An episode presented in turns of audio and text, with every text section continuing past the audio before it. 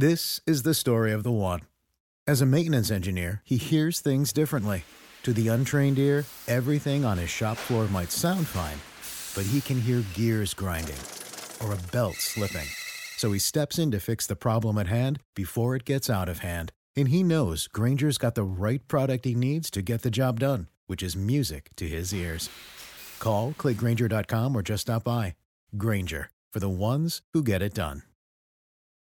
Dominic Carter, Red Apple Podcast 77 WABC. Check me out on the radio midnight to 1 a.m., Monday through Friday. The bipartisan agreement a group of senators reached as it relates to guns is a step in the right direction for America. This is my podcast. Let's go.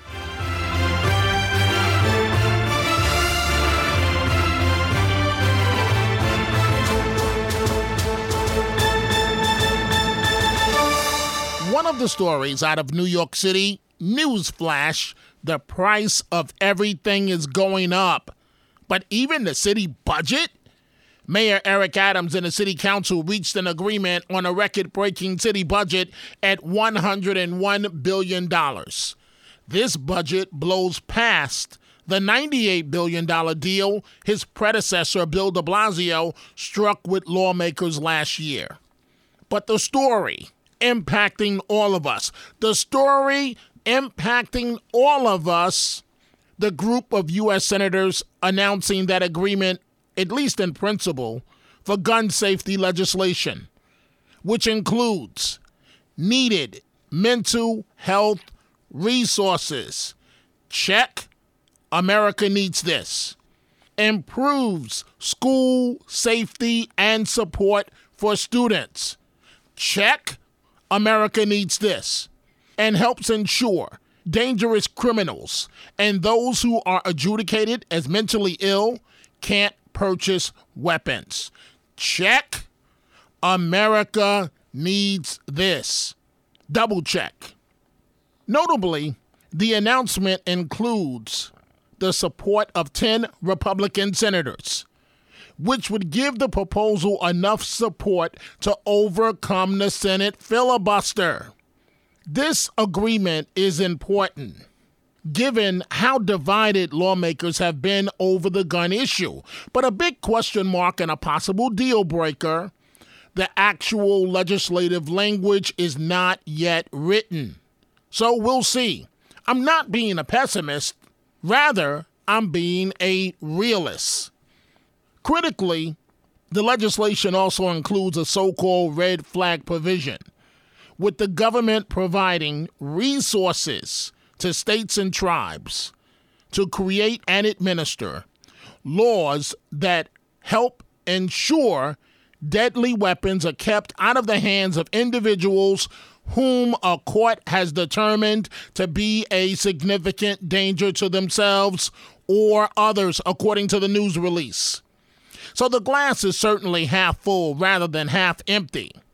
Progress when it comes to guns, let's face it, each side has had their heels dug in, not wanting to give one inch. So any agreement at this point is definitely progress. When we look back at how the Senate did move the needle, obviously it's because of what happened in Buffalo and Texas. But the words that are still resonating with me are those from Hollywood actor Matthew McConaughey. He is a gun owner who is from Uvalde, Texas. He visited the White House and was quite emotional. McConaughey was tearful and gave an impassioned speech. The Dallas Buyers Club, Academy Award winner, paid tribute to the victims of the mass shooting and demanded action to prevent future bloodbaths. A reasonable approach instead of just throwing up our hands that we can never stop the problem of mass shootings. Here is my point McConaughey connected, McConaughey resonated. What am I talking about? He put into words the actual process that was required to literally figure out the identity of some of the kids in Texas. How the green sneakers that one girl had on was the identifying factor. Maite wore green high top Converse with a heart she had hand drawn on the right toe because they represented her love of nature. Camila's got these shoes. Can you show these shoes, please? Wore these every day. Green Converse with a heart on the right toe. These are the same green Converse on her feet that turned out to be the only clear evidence that could identify her after the shooting. How about that? Hmm. Maybe they wrote a letter. An emotional Matthew McConaughey at the White House, who also remembered one of the teachers, Miss Irma Garcia. Her husband died less than 48 hours after the shooting of a heart attack. Her husband, Joe Garcia, died of a broken heart. Hardworking Americans, according to McConaughey, gone way too soon. Both worked overtime to support their four kids. Irma even worked every summer when school was out. The money she had made two summers ago paid to, paid to paint the front of the house. The money she made last summer paid to paint the sides of the house. This summer's work was going to pay to paint the back of the house. Because Irma was one of the teachers who was gunned down in the classroom. Joe, her husband, literally died of heartache the very next day when he had a heart attack.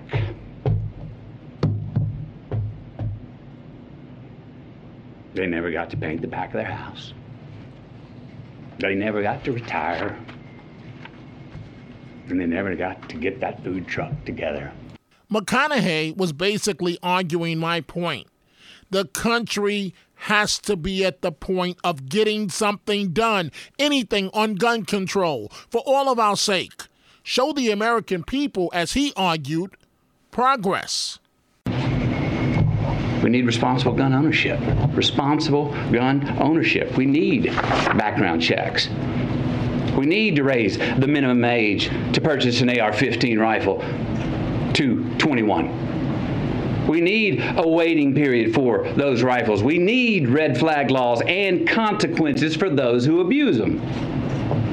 These are reasonable, practical, tactical regulations to our nation, states, communities, schools, and homes. Responsible gun owners are fed up with the Second Amendment being abused and hijacked by some deranged individuals. These regulations are not a step back. They're a step forward for a civil society and and the Second Amendment. And why do I know we need gun control?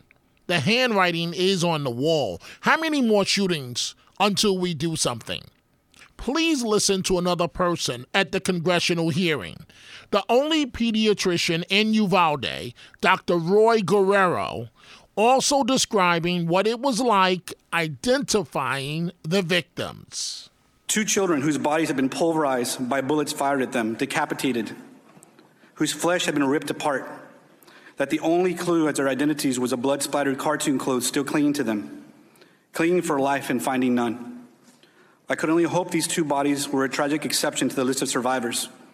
But as I waited there with my fellow Uvalde doctors, nurses, first responders, and hospital staff for other casualties we hoped to save, they never arrived. All that remained was the bodies of 17 more children and the two teachers who cared for them. And then there was 11 year old Uvalde massacre survivor Miah Cerrillo, who also testified to Congress via video. 11 year old Maya detailed how she stayed alive during the Robb Elementary School massacre by smearing her friend's blood on herself and playing dead. When I went to the barracks, uh, he shot my friend that was next to me, and I thought he was gonna come back. to the room. So I grabbed the blood and I put it all over me. And What did you do then when you put the blood on yourself? just stay quiet. And then I got my teacher's phone and called 911. And what did you tell 911? I told her that we need help and to send the police in the in our classroom. Now, full stop. And think about this. Miah testified what it was like watching her teacher die right in front of her. There's a door between our classrooms, and he went through there and shot my teacher and told my teacher goodnight and shot her in the head. And then he shot some of my classmates and the whiteboard. Miah was asked what changes she would like to see. She shook her head no when asked if she feels safe at school. And when asked why, did she think it would happen again? She shook her head yes. If there was something that you want people to know about that day and about you, right? Or things that you want different, what would it be? to have security. And Do you feel safe at school? Why not? because I don't want it to happen again. And you think it's going to happen again? And her father testified that even though Miah is alive, as one would expect, she is not the same little girl. I could have lost my baby girl. She's not the same little girl that I used to play with, hang around with, and do everything because she was daddy's little girl. I have five kids, and she's the middle child. I don't know what to do because I think I would have lost my baby girl. Nothing is done in Washington until it's fully completed and signed into law, but this bipartisan group of senators deserve credit. This is a step in the right direction.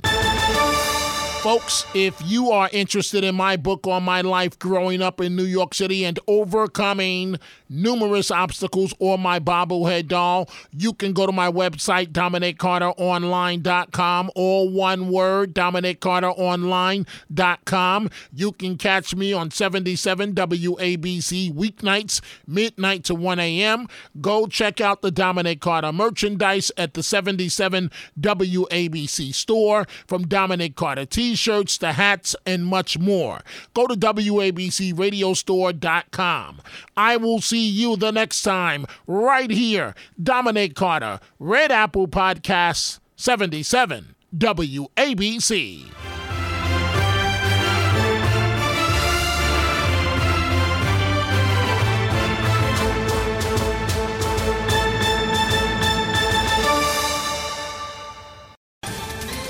Ohio, ready for some quick mental health facts? Let's go. Nearly 2 million Ohioans live with a mental health condition. In the U.S., more than 50% of people will be diagnosed with a mental illness in their lifetime. Depression is a leading cause of disability worldwide. So, why are some of us still stigmatizing people living with a mental health condition when we know all of this? Let's listen to the facts and beat the stigma. Ohio, challenge what you know about mental health at beatthestigma.org.